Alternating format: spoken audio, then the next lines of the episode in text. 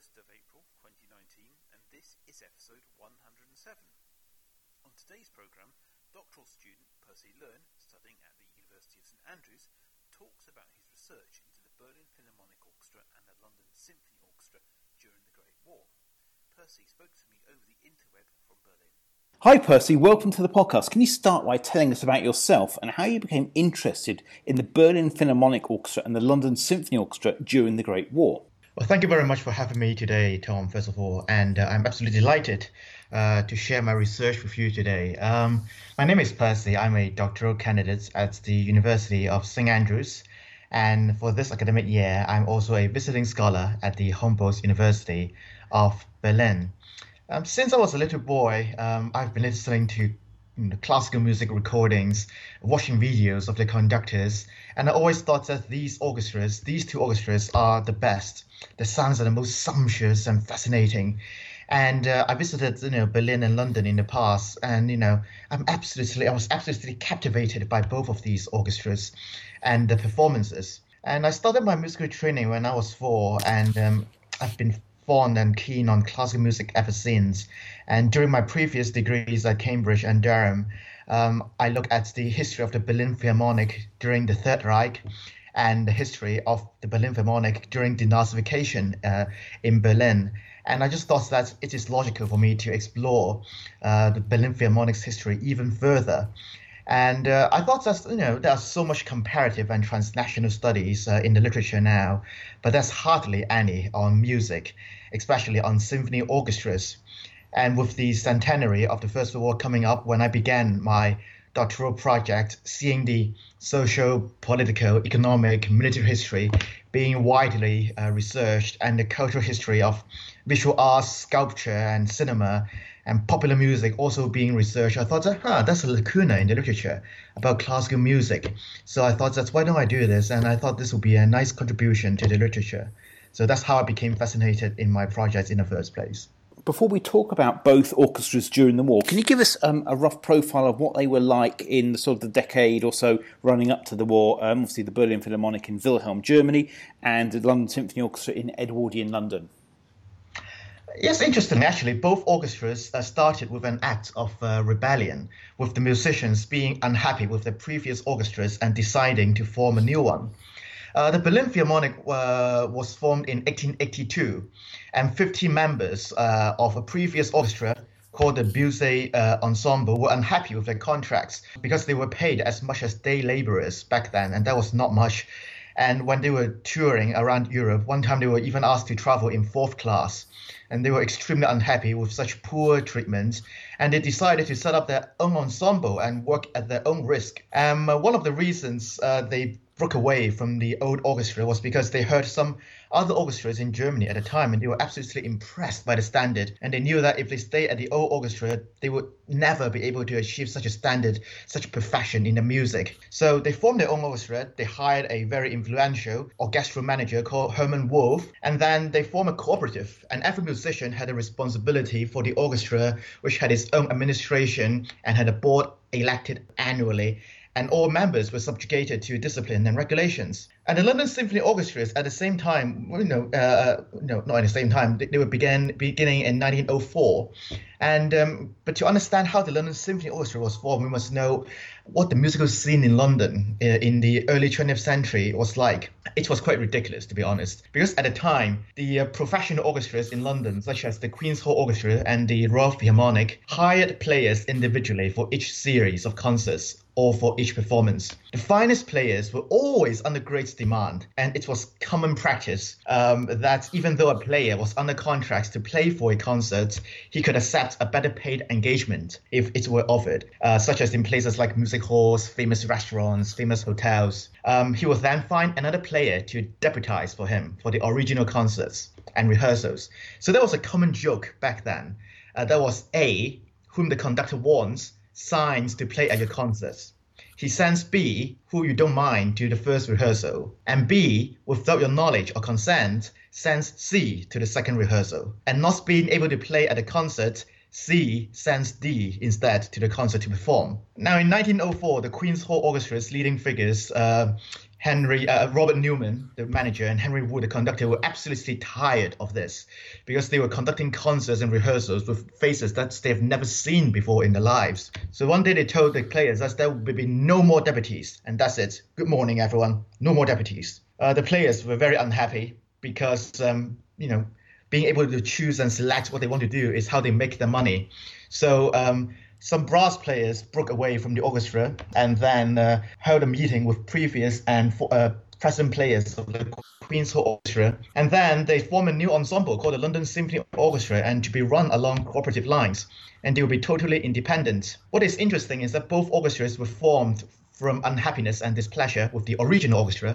They formed a cooperative orchestra, giving players a say and responsibility for their own orchestra and they were a- both able to secure some of the finest conductors at the time Hans von Bülow for Berlin and Hans Richter for London. And uh, when they began to uh, perform a concert giving uh, in the uh, primitive years, they were extremely popular in uh, the, in society, and which helped them to grow their reputation and to develop as an ensemble. And these famous conductors, um, you know, as well um, invited many famous composers at the time, like Johannes Brahms or Richard Strauss, to conduct these orchestras to further uh, the reputation and to grow uh, as an instrumental ensemble. And did these orchestras have much contact uh, with each other before the war? As far as I'm aware, the two orchestras have completely no contact with each other, uh, unlike in the modern days when players, you know, always um, guest performed in an, another orchestra. Um, but the principal conductor of the Berlin Philharmonic at the time was a guy called Arthur Nikisch. He was Hungarian, and he led the Berlin Philharmonic between 1895 and 1922. And naturally, he also led the orchestra during the First World War. The only link between both orchestras was that Nikisch was also a popular conductor, guest conductor with the London Symphony Orchestra before uh, the First World War. And uh, I think one of the interesting anecdotes uh, that I should add is that the London Symphony Orchestra went on tour uh, to the USA in 1912 and they were actually booked to sail on the Titanic. And uh, their travel arrangements were changed at the very, very last minute, and they sailed on the Baltic instead. And I'm sure um, the audience would agree with me to say that the music history of the orchestra and the musical scene in London would have been very different had the orchestra traveled originally on the Titanic. What I must add is that while both orchestras had absolutely no contact with each other before the war, they did uh, for the first time uh, for the centenary celebration of the First World War in 2014. The Berlin Philharmonic Orchestra uh, chief conductor is Sir Simon Rattle, one of the most famous and uh, profound uh, conductors and musicians in Britain uh, at the time, uh, at present time and he conducted the Berlin Philharmonic between 2002 and 2018. And he also took up the music directorship of the London Symphony in 2017. And in 2014, he conducted an unprecedented collaboration of both of these orchestras and recorded two pieces, one by German composer Johannes Brahms and the other by British composer George Butterworth, for a First World War commemoration event at the St. Symphorien Military Cemetery near Mons in Belgium which was attended by then PM David Cameron and members of the royal family. This cemetery was a final resting place for both British and German soldiers, so I find it most fitting of drawing uh, both of these two orchestras most prominence in the country in 1914 and still the most prominence in the country in 2014 to record these two pieces for this occasion. I don't think anyone could have done this apart from Sir Simon Rattle because no other musician or conductor um, could do this so effectively and affectionately. Um, you know, Sir Simon has always had a profound connection with both countries and both orchestras, and by doing this, uh, recording music for this uh, occasion, uh, they not only commemorated the centenary of the start of the war, but also allowed musicians from the world's two leading orchestras to collaborate to acknowledge the vastly influential and impressive musical traditions of both countries and to showcase the power of classical music in providing uh, emotional solace. Now we, now we turn to the orchestras during the war. Did the, the declaration of war in August 1914 affect the character and nature of the programs of the music that they performed? One of the reasons that I did this, uh, I'm doing this doctoral project, is that I've been reading in the literature so uh, so much that historians are talking about how foreign productions are being banned and banished and shunned in countries, how German productions were, you know, uh, boycotted in Britain and vice versa. However, this was simply not the case uh, as I studied the programs of both of these orchestras. Uh, if there uh, uh, were there any differences? Were there any significant differences? Yes, uh, the London Symphony Orchestra held, held something called a British Music Festival, something that they have never done before. Um, it's the first of such a thing in the history. They perform many new British works commissioned by uh, the orchestra, composers like Arnold Bax, Granville Bantock. Um, that is definitely a national verve, uh, but the extent is uh, questionable because the largest percentage of works performed by the London Symphony Orchestra before and during the war, sorry, five years before and the five seasons during the war, were by Austro-German composers. The percentage of uh, British works did increase during the war, but uh, you know to provide patriotic entertainment. But Austro-German works were still far more popular. And what was interesting is that before the war, uh, the most commonly played uh, nine composers, only one of them was British. He was uh, Sir Edward Elgar, one of the most beloved composers then and now. And um, during the war, uh, the most popular composers were almost the same Beethoven, Brahms, Schubert, Schumann, and Elgar themselves. So that wasn't really a sudden surge of British nationalist compositions uh, at the time. Despite the patriotic atmosphere and the nation at war, the classical music loving Brits, which means the uh, middle class or the upper class aristocrats or the intellectuals, still seem to embrace Austro German music True, British music did, you know, become more popular, but Austro-German music still dominated the literature, uh, the uh, repertoire, and the concert scene. Thomas Beecham was one of the most uh, influential and controversial conductors at the time, and he conducted many London Symphony Orchestra concerts. And he remarked after a particularly poorly attended concert of British music that he has successfully paved the way for another quarter century of German music. And uh, at one London Symphony concert in 1915, uh, the British composer Granville Bantock's Hebridean Symphony replaced the Brahms' Second Symphony at the last minute. The British composer Donald Tovey said that Bantock's work was a mere bore and this came from a British composer. And one of the audience members even quipped that such a substitution had done more for the cause of German music than playing the Brahms would have. Um, while this seems to be very, you know, uh, uh, um, degradatory to British music tradition, it kind of showed how popular German music was in Britain at the time. And for my um, arguments that there's such a continuity uh, from pre-war to wartime, the Berlin Philharmonic also engaged in such a continuity. The most popular pieces performed before the war and during the war were almost the same uh, by pieces by Wagner, by Weber, by Brahms, by Bach, by uh, uh, Beethoven, by Schubert and Schumann. Um, I can actually group the most popular composers as into the three Bs, Bach, Beethoven, Brahms, the two Ws, Wagner and Weber, the two S's, Schubert and Schumann, and the two M's, Mozart and uh, Mendelssohn. And whether you want to talk about whether the Berlin Philharmonic played any enemies compositions during the war, absolutely. They continued to play French music, Russian music, and Italian music during the war. So there was not such a you know shunning uh, foreign music or enemies music per se. But what was interesting, a story, is that the Berlin Philharmonic, for the five years before the war, only played 15 pieces of British music, and during the war, zero. And at the time, they still played French music and Italian music and Russian music, but they stopped playing British music. So this seems to be that the Germans uh, were looking down upon the British musical tradition. And indeed, in the early 20th century, there was a popular German pamphlet in society called Das Land ohne Musik, the country without music, to describe Britain. So I guess, uh, you know, uh, that's how the the Germans view British music tradition, musical tradition. French, Russian music, yeah, we're going to continue to play with it. But British music, nah, we're good. And did the war affect the orchestras in other ways in terms of conscription of members, rationing? Uh, yes, um, the London Symphony Orchestra actually lost 20% of its membership to the army. And they still boldly declared that they would continue playing concerts um, they con- uh, they uh, you know commanded the patriotic actions of these musicians. Um, you may wonder, so where did the London Symphony Orchestras find the ex- these extra musicians? Well, probably because of the influence of the suffragette movement at the time.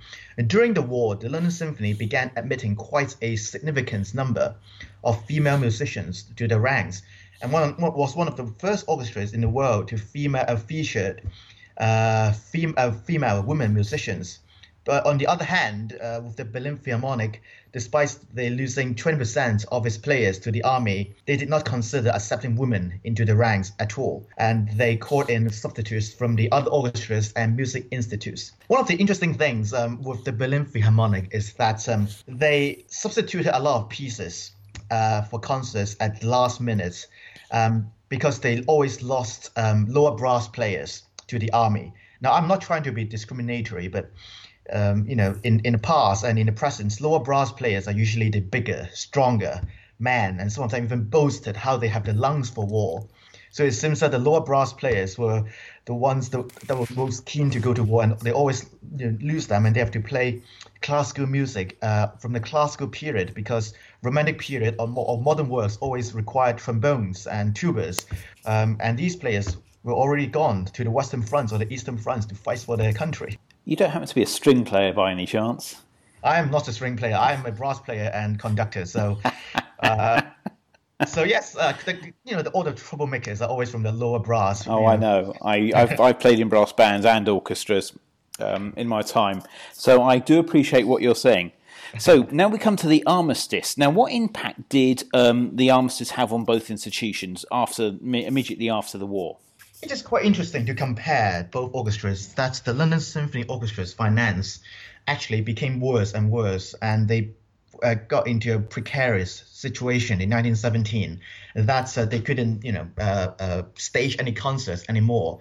And it was agreed in a, in a uh, extraordinary general meeting that no further symphony orchestra concerts will be given until uh, the war. They did give some Sunday League concerts uh, for popular music, but nothing serious until mid 1919 because they were crippled financially.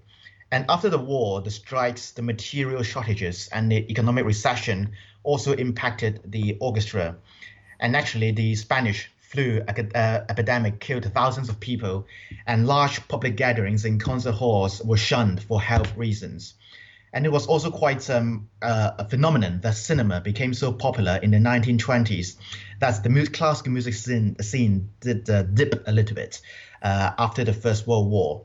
Uh, but the Berlin Philharmonic actually did not um, suffer any of these problems. On the other hand, they they gained uh, power and uh, got more and more powerful as the war went on. They actually performed more and more concerts uh, from 1914 to 1918, and they continued going strong, giving hundreds of concerts every season after the war. So they certainly did not um, have such a uh, bad uh, influence as the London Symphony, which is quite ironic because Germany did lose the war and they were more crippled economically. But I guess this just shows how important music was to German societies at the time.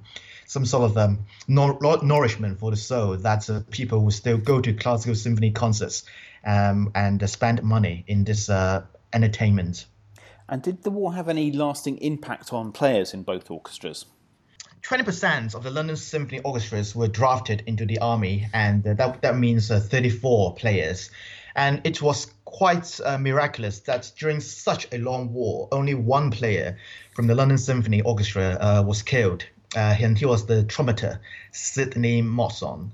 Um, and um, there are there were some other London Symphony Orchestra musicians sustaining devastating injuries. Some uh, like a French horn player, Henry Jack- Harry Jackson, were kicked in face by a horse, and some players suffered physical and psychological injuries that they never recovered from. But I think the most interesting case is the case of Adolf Borsdorf. Uh, Adolf could never, uh, his case could never be ignored because he was not just any musician. He was one of the finest French horn players at the time. That was widely recognized. But what was most interesting and important was that Adolf Borsdorf was also the founder of the London Symphony Orchestra. Um, he made everything happen, and he managed to form the first symphony orchestra in the British capital. Um, and though born in Germany, he had been living in Britain for more than 30 years. He married a British wife. He had teaching positions at the Royal Academy, at the Royal College of Music. And uh, he revolutionized the uh, style of horn playing uh, in Britain.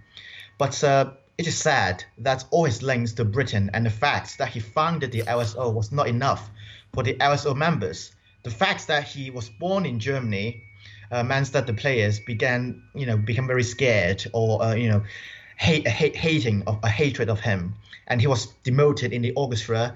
And after a campaign supported by all LSO musicians to get rid of the founders, including blackmailing him, threatening him, and throwing bricks at his house, um, you know, he was forced to resign. And um, he never played the horn again. And I think that his career and livelihood were a casualty of war without him ever having joined the armed forces. And finally, Percy, where can people learn more about your research? Well, I just began the third year of my PhD, so it's still very much work in progress, and there's still a lot of uh, analytical work that needs to be done. Uh, but I do hope to publish a couple of journal articles in the latter stages of my PhD, uh, as well as hopefully a book uh, upon the completion of my research. Um, but for now, I think it's much more reading, much more writing, much more researching, and uh, much more work to be done. Percy, thank you very much for your time. Thank you very much for having me. Thank you.